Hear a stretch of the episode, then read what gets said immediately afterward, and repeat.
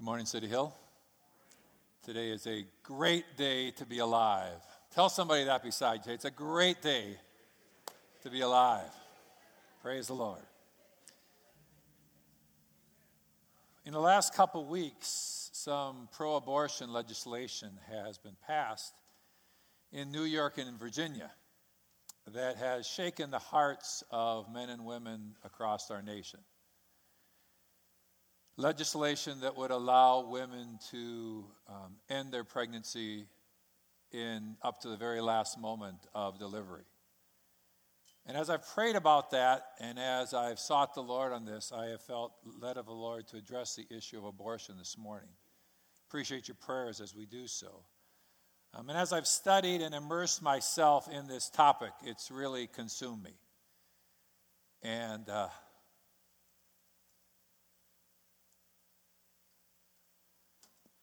I told Jen I wouldn't make it through.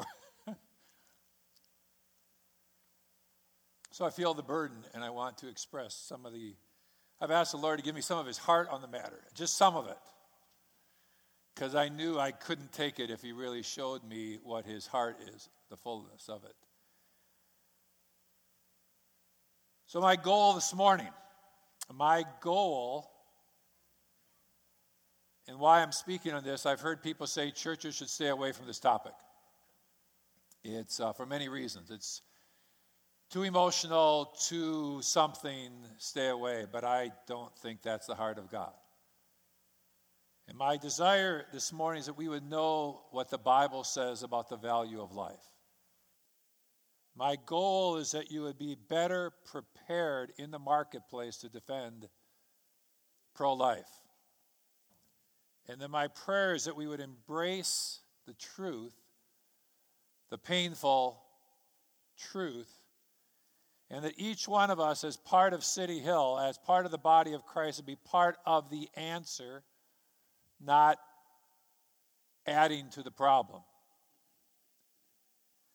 And my take home today, I'll just throw it at you right from the beginning. My take home is that life is sacred, and that the strong must protect the weak. Say it one more time. Life is sacred, and we, the strong, are called to protect the weak. And as I say, this is a difficult topic to preach, but really, it truly is a matter of life and death. And I imagine this morning, just by statistics, by numbers, that there are women who have suffered abortions, men who have been involved in the process. And I want to say, I carry no judgment towards you. None. I have nothing to condemn you. It's not my heart or my desire. To the contrary, my hope and my prayer is that you would be able to experience the immeasurable reach of the grace of God this morning that some of you might be here saying, ah, I didn't know this was a topic for this morning. Probably a good day to stay home in the snow.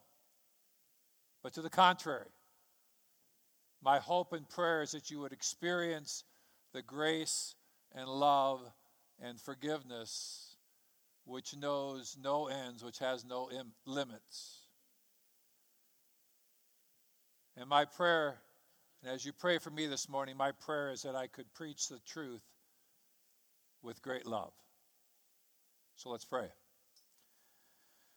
Dear God, the only wise God, the author of all life, we come before you this morning. I pray, God, that you would open our eyes to cut through all the smoke and the lies and deceptions that whirl around us, and that we would be blessed by the embracing of your truth. Your truth. In Jesus' name, amen. I'd like to begin by introducing you to my family, the Norell clan. These are my three, this is my wife Janet, and my three adult boys, Joshua, Benjamin, and Nathaniel. Love my boys. Love my boys. Privileged to be their dad. My oldest son, Joshua, is married to Lexi. They live in Amsterdam, and they have brought us three beautiful granddaughters. Number one is Cora. I call her my Cora Bear. And Cora is beautiful. She's a little artist. She's going to school in Holland, so she is bilingual, speaking Dutch and English. She's four years old. She loves to make friends. She's in the YWAM base, and so everybody's her friend. And she's very, very social. Then there is Ruby, my Ruby Cubes. And Ruby is two. She is spunky. She loves to dance whenever music comes on and she loves to test each and every possible boundary which is set for her. Ruby. And then I'd like to introduce you to Emma. This is Emma. These photos were taken just a few days ago. Emma loves to play with her feet and blow bubbles. She responds actively when her sisters talk to her. Somehow she hears their voice and it responds in this very active little girl who is still in incubation. She uh, loves her feet, her hands. I picture this uh, sonogram if we can. She's waving at us this morning, saying hi to everybody. This is Emma. She's beautiful. And Aunt Janet and I will be flying to Amsterdam at the end of March for her grand debut. My three granddaughters. I already love her. I already have accepted her into our family. She is a Narelle, and I would give my life for her. My three granddaughters. I sent an email to Lexi this week as I was preparing for these things, and I said, I want to read you my email to her. I said, Thank you, Lexi, for hosting our granddaughter for the past 33 weeks. I know it's not been easy. I know you've been sick. I know you felt compelled to eat strange foods like pickles and ice cream. And Lexi, I know you know this, but just to state the obvious, that precious life inside of you is not your body. Emma has simply taken up temporary residence. So thanks for doing everything you can to keep her safe and warm and protected. God already loves her, and so do we. I can't wait to meet her in just seven weeks. Love, Grandpa Kent, and I wear this shirt in honor. You see, the words I spoke to Lexi come out of my understanding of what God says about life, of what the Bible says about human life, what the truth is about human life. The Bible tells us that all life comes from God. All life. On day three, after God had created the heavens and the earth, God spoke and created plants and trees. I read in verse 11 of Genesis 1 God said, Let the earth sprout vegetation, plants yielding seed, fruit trees bearing fruit, which is their seed, each according to its kind on the earth, and it was so. Day 5 God created animals of the seas and earth. And God said, Let the waters swarm with swarms of living creatures, let birds fly above the earth across the expanse of heaven. And the end of 24, and it was so. So God created all plants, all trees on this earth, and that their seed would reproduce. Then He created animals and fish and birds and all that, all created by God. So all creation, all life has come from God. But may I say that not all life is sacred? Say that again. Not all life is sacred. Or may I clarify that by saying not all life is of equal, equal value like this apple. It's plant life. It's valuable to eat. When I eat the apple, I don't need to apologize. I don't need to repent. I heard someone say, you know, all life is cruel because we kill plants. I don't believe that's the way God made the world. I believe that God has made plants for us to eat. and that not all types of life are the same. You go, Adam, have an apple. You don't need to apologize for it. And then there's things like living other kinds of life, like mosquitoes. That's why God helped us create the mosquito racket. I love the mosquito racket for so many reasons. Our life in Dominican Republic, we had lots of mosquitoes, and so this was my friend. And each night before I'd go to bed, I'd go on the hunt and I'd pull out. If you've ever seen these, they're wonderful. You push this little button, and the inner screen lights up. And when you can sweep that mosquito, it pops, it explodes. It brings me great joy. And then they smoke. I am, and so I don't like who likes you know that buzzing of a mosquito in your ear when you're trying to sleep. Not cool. So we lock down our room, kill the mosquitoes, and I never repent. Mosquitoes are meant I'm sure they came as part of the curse somehow. And but we can get confused. I do remember I was rock climbing.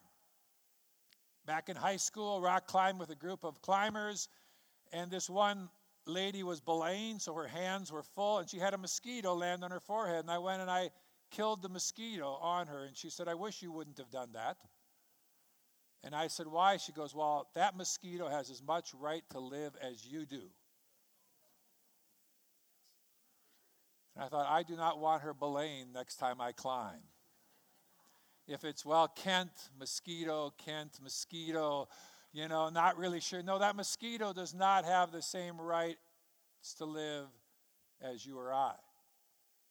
There are other animals like dogs, which God has created, part of His beautiful creation. I believe all animals ought to be treated with kindness and respect. There's a law in our country. You can actually, a federal law, you can have five years in prison for abusing a dog. It's pretty serious. But it reflects the concept that we are to be good to animals. The scripture says in Proverbs 12, good people are kind to their animals. That makes sense. Being kind to animals is showing the kindness of God. But all human life all human life is made in the image of God. All human life is sacred. It's made in the imago Dei, the image of God, and that sets human life apart from all other forms of life. We are image bearers of God.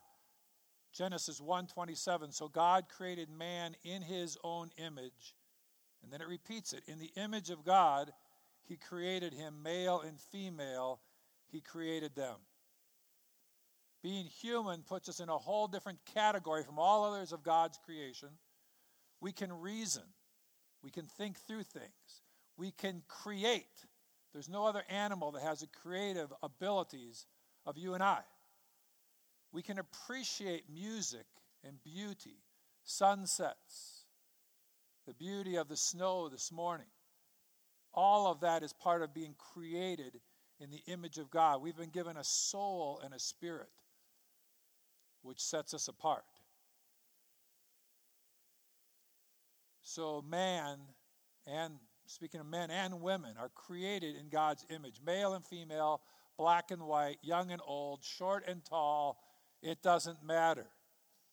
All of us are beautifully created in God's image, perfectly formed. And may I just take a sidelight to say, and those with disabilities, made in God's image. Think about this for a moment. A disability does not take you away from being created in the image of God. If you lose a finger, you're no longer, you're no less in the image of God. If you lose a limb, if you're deaf, or if you're blind, you are still made in the image of our Creator God. If you think about it, God is a spirit, so He has no physical arms or legs either, does He? Many of you have seen this incredible speaker, Nick, see if I can say that last name, Vujicic, something like that. But Nick, born without limbs, a beautiful man made in the image of God with disabilities.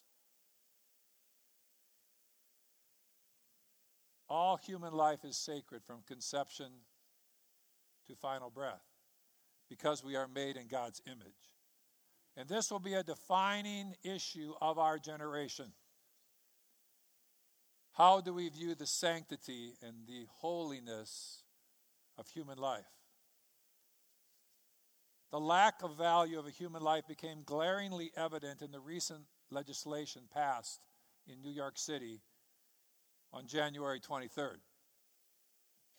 The focus of this law passed was to allow women legal options if their child was born with severe handicaps. But the reality of this law is that it would allow all women the option of terminating their pregnancy right up until the very point of delivery. For any reason, such as the emotional health of the mother. And I watched the videos this week. I immersed myself in this topic. I watched the videos of the cheering and the applause as lawmakers signed this law into, into a reality in New York. And it breaks my heart. I could not help but see, hear the verses of Isaiah 5:20 that says, "Woe to those who call evil good and good evil, who put darkness for light and light for darkness." And to realize that this whole room full of people hugging, cheering, high-fiving that now we could end the life of fully developed babies isn't this great? I thought, God, we've, we've come to a, a dark place.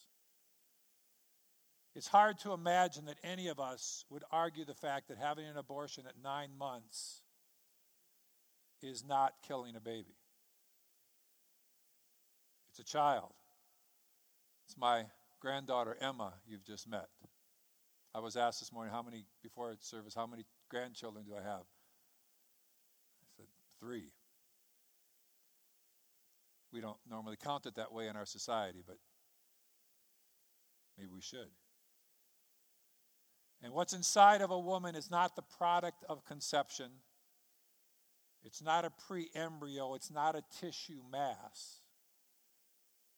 It's not a oops or a problem to be resolved. It's an unborn baby. And the trip that that child takes the change of location of eight inches does not change the value or the fact that that child is born. That child is created in the image of God. And as such, that child should be endued with unalienable rights of life. And we, the strong, that's us, we have the God ordained mandate to protect the weak, unborn children of this world. Really, that's where the pro choice argument breaks down. The pro choice argument would say a woman has a right to do what they want with their body. That sounds reasonable enough. As long as it does not harm another person. In this case, their baby. And that's where the point of conflict comes. The real point comes by saying, What is it? That's really where the whole argument bases on.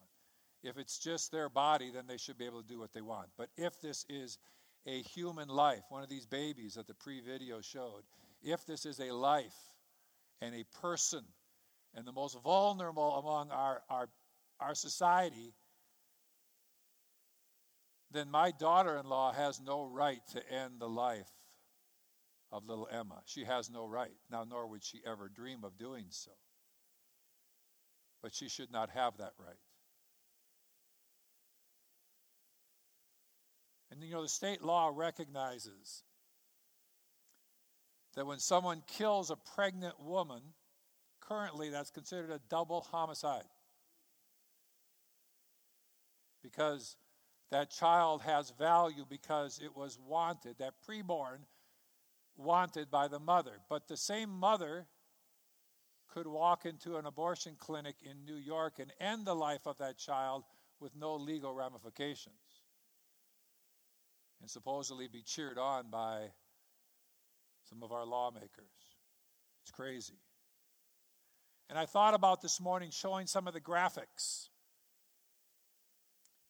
And as I watched some of the graphics this morning, I could not do that to you because it's, it's too graphic.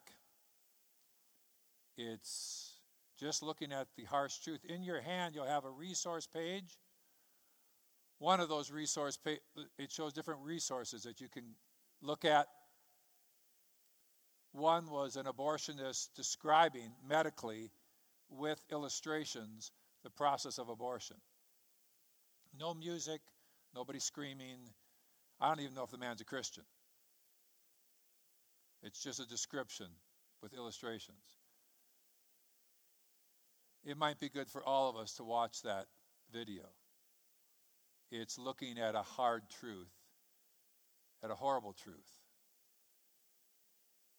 If you look through that research page, there's a whole lot of good information to educate you. The facts remain, folks. In the United States, each year in 2014, got the data that 926,200 abortions were performed in America, just shy of a million. The numbers are decreasing each year. We might think we should applaud that. However, the question is why they are decreasing. And the numbers are decreasing because of a pill called RU 486 and similar medications that are called Plan B, the morning after, which can induce an a, abortion, medically induced, not surgically, but medically, up to 10 weeks of pregnancy. And those abortions are not included. So, as that process becomes mainstream, the numbers of surgical abortions will come will go down, but the numbers of abortions um, continue to be extremely high. Over 60 million abortions since Roe versus Wade, 1963. 60 million children. And may I say that future generations will not smile upon our generation. There will be a day where future generations will look back to what is happening worldwide and see it for what it is. One out of every five pregnancies end in abortion.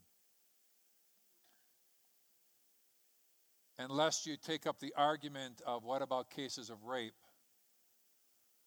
less than 1% of all abortions in America are for reasons of rape, incest, or concern for the life of the mother. All totaled together are less than 1%. The Bible speaks about all this. It says life is valuable, it's sacred because we are made in God's image. The Bible says that God knows us in our mother's womb. So God knows Emma. Praise the Lord.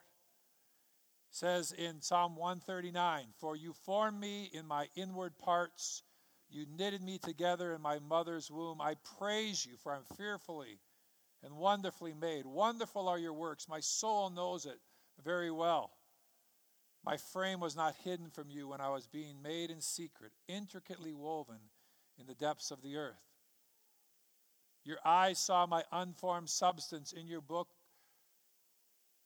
In your book were written every one of them, the days that were formed for me, as when yet there was none of them. God sees the forming child.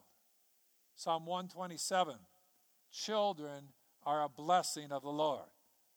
Praise the Lord. Children are a blessing of God. And in Proverbs 6 16,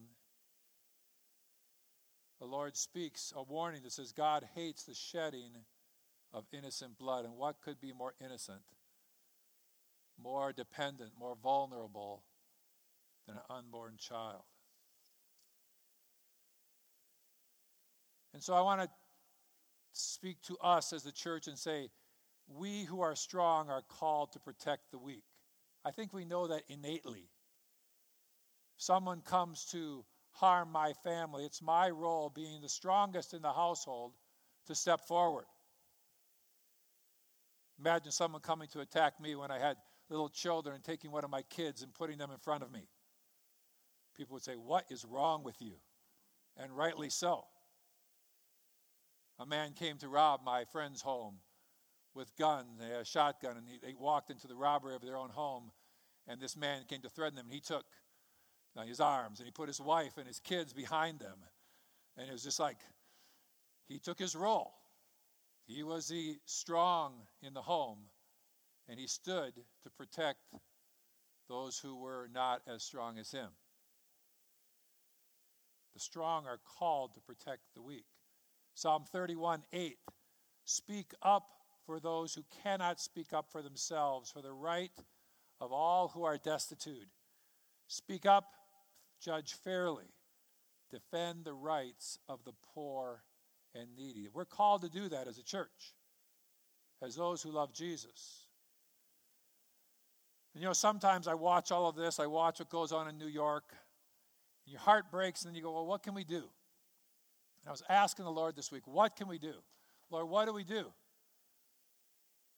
As pastor of this church, what do we do? What do, how do we stand up? And I'm going to tell you seven things that the Lord has shown me. And I do not promise that they will all, I do not promise that some are not offensive, but praise the Lord. Here we go. Ready? Seven things we can do. Number one, we pray. We are not wrestling against flesh and blood. We are not wrestling against abortionists. We are not wrestling against legislators and governors. It may look like that, but our battle is against flesh and blood, and we need to pray as individuals, as a church. We also need to pray for the women with unplanned pregnancies who are in this crisis, trying to figure out what to do. We need to pray for them, bless them, reach out to them. We need to pray. And secondly, I will speak for myself on this. But I believe of God that I will not vote for anyone who is pro abortion. It is a, you say, well, what about all the other things? The other things are very important too. I get that. But if I weigh the other things in light of ending the life of helpless unborn children, I cannot balance the two in equal measure. Does that mean the other things are not important? No.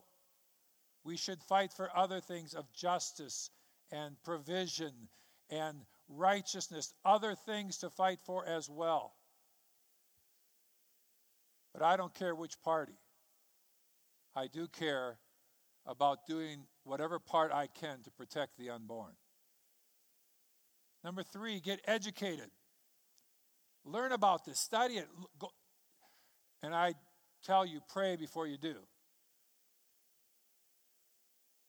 I felt of the Lord to immerse myself in this this week and watch the videos, and, and I it's been uh, I've been pretty focused.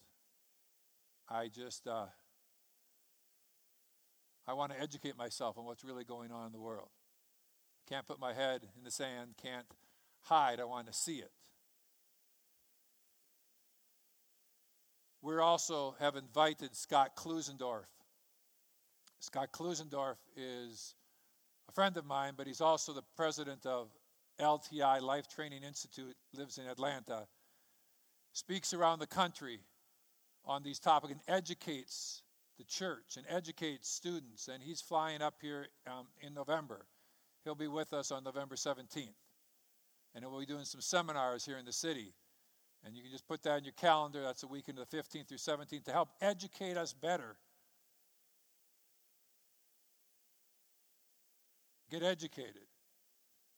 Number four, educate others. Help people understand what truth is. But may I say, folks, let's lose the attitude it does us no good. You will never argue anybody into truth. Your the, the, the anger, the hatred, the shouting, the name calling, it does not help the case of the unborn from my perspective. Let's educate, but educate with love, with kindness, with compassion, with generosity. Let's be the church that embraces the pregnant woman, the pregnant girl who is scared, is fearful, maybe feels shamed. Let's be that church. Number five, serve the families after their babies are born. It doesn't, it's not really enough to simply say don't and stop there. Let's be part of those. And we are. And I see this happen in the church. And I just want to give a shout out to Esther Homes. That's what they're doing. They're saying if your woman's in need, we're going to find a way to care for you, to help with education and childcare and opening doors to people, not just pre birth, but also after the baby's born. Because God loves the woman and wants to help them get on their feet. Let's serve families after babies are born. Number six, as I was praying, the Lord spoke a word to my heart. Suppose you call it a prophetic word that said, Seeing is believing. I thought, what do you mean, God? Said, Seeing is believing.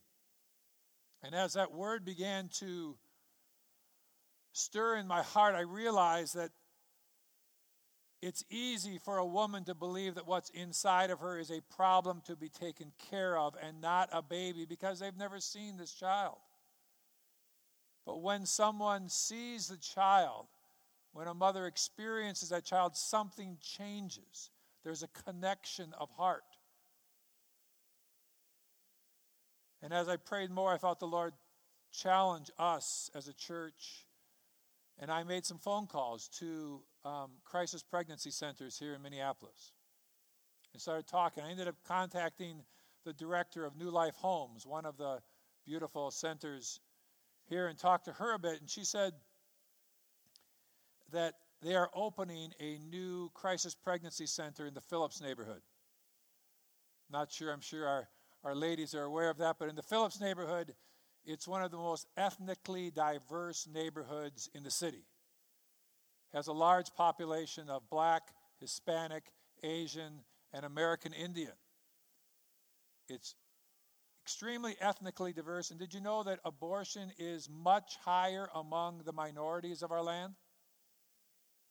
There's been a focus on that area, and it's part of the abuse of the racial minorities in our country. And so they're opening a center right there in the Phillips neighborhood. And as I talked to the director, she says, You know, we really need an ultrasound machine for that new clinic.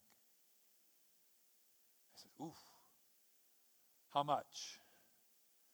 She said, Well, we're halfway there. Um, but to have one, I don't know exactly. They're still figuring out if they refurbish one and a rebuilt or what. They're looking at it. But she said, probably $10,000 would get us there. And I said, We'll do it talk to the elders, and the elders are like, let's do this thing. Let's, let's make this a reality. And so we're going to do that, church. We're going to give a ultrasound machine. And we're going to see babies changed and saved from all ethnic backgrounds. Beautiful. We're going to be a part of that.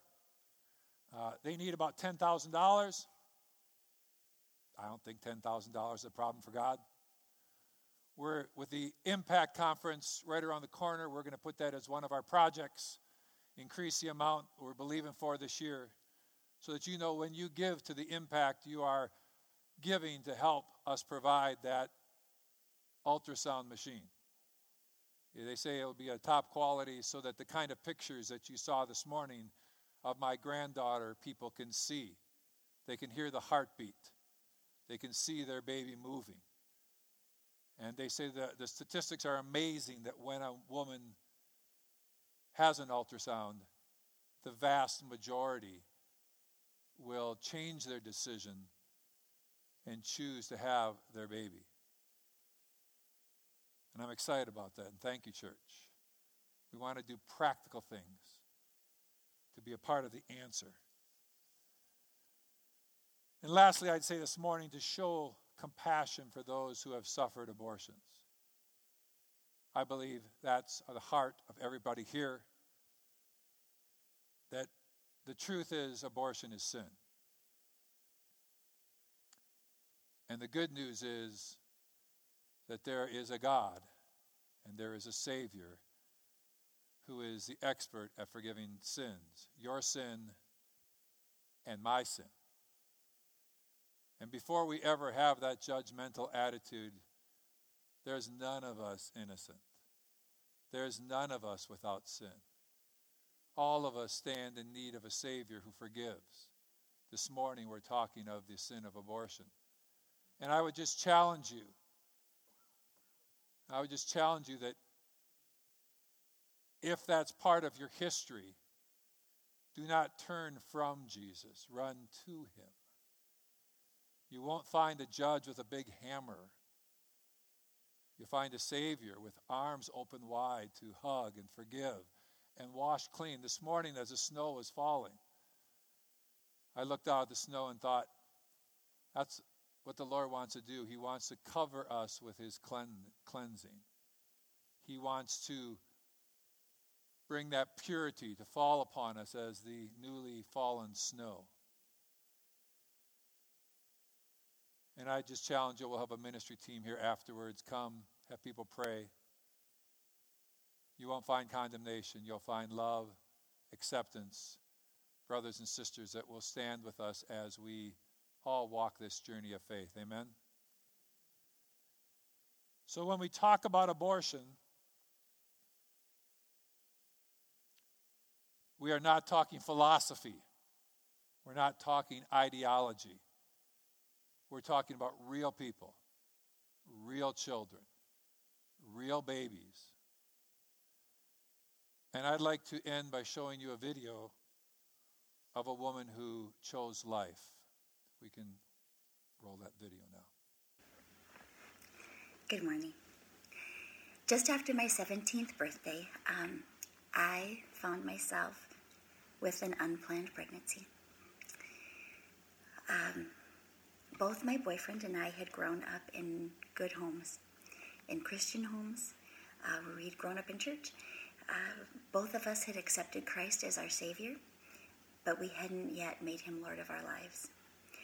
And um, unlike so many teens who put themselves in this situation, um, we had the support of of our families and of loving church bodies um, that allowed us to make good decisions for ourselves and for our unborn our unborn child. We're eternally grateful for that. Um, shortly after our parents found out that we were pregnant, um, a shotgun wedding was planned. Two weeks after that, my um, now husband Steve is heading to college a freshman in college living in the dorms as a as a married 18 year old, and I stayed and finished uh, my senior year of high school. And um, the first day back to school, at 17 years old, married, five months pregnant, um, a place that I never uh, dreamt that I would be. Um, I just remember feeling um, shame and embarrassment and a whole lot of fear. Um, that senior year, uh, I took classes and uh, in January delivered a beautiful baby after 36 hours of labor in an emergency C section. A beautiful baby. I finished my high school year, and both Steve and I went off to college together. And those first few years of marriage are difficult. Um, they were made um, even more difficult because a, of the decisions that we had made. When we make decisions outside of God's will for our life, life is harder um, than it needs to be. Um, we both worked and took classes. Um, childcare was hard to find, and so um, our son would come to lecture um, with me often, playing in the back of the room by the grace of God, we both graduated from college, and um, again, so so grateful. But it was a really difficult time. But what I want to share with you today is that We have a God who is faithful to redeem. He is a merciful Father who is faithful to hear our prayers of repentance. And He is true to His word, to His promise of making beauty from our ashes. We love our Son, and we are so proud of Him. And we are so grateful every day for His life.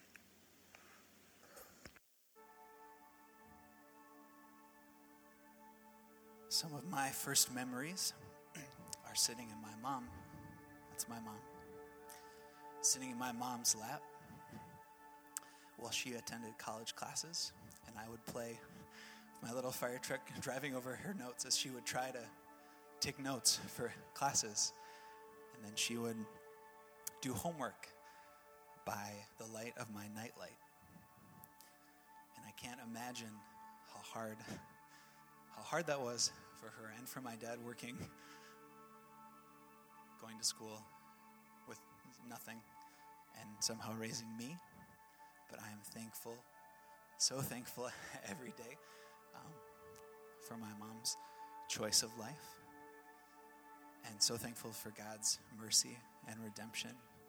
And so thankful that I can be here with you guys. So I actually want to um, just applaud my mom if, if you go with me.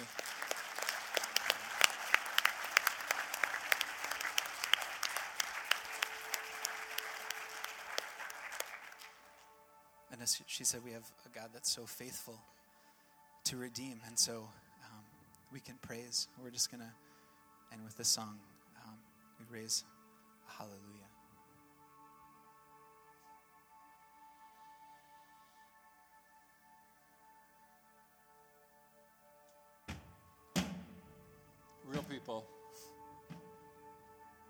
Real lives, real futures, real purposes that God has.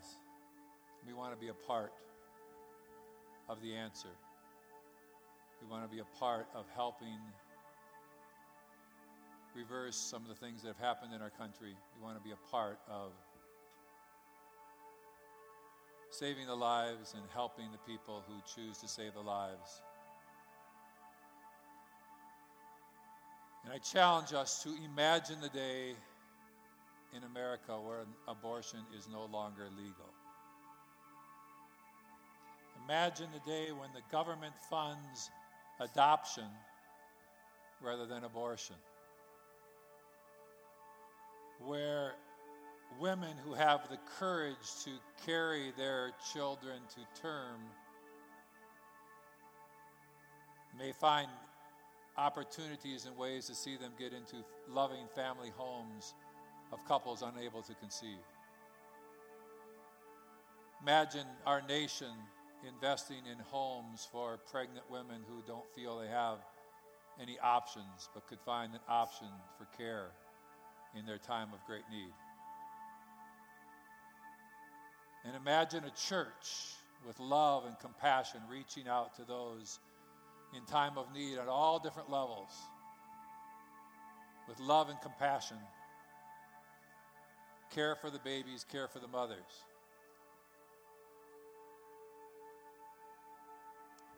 So, Father, we pray today, author of life, we thank you, God, that you, whew, that God, you love these children. And Father, as we stand for life in you, as we stand for eternal life, God, we also know you want us to fight for the life of the weak and defenseless. Help us, God, to do that with your heart, with your love, with your care, with your resources, with our hands, with our time. God, we want to be a part of your answer, part of your provision, extension of your love. In Jesus' name, amen. Life is sacred. We, the strong, must protect the weak. May God give us grace and love and wisdom. Thanks for being with us this morning. Let's stand and close with this final song. Sing a little louder. Sing a little louder. Sing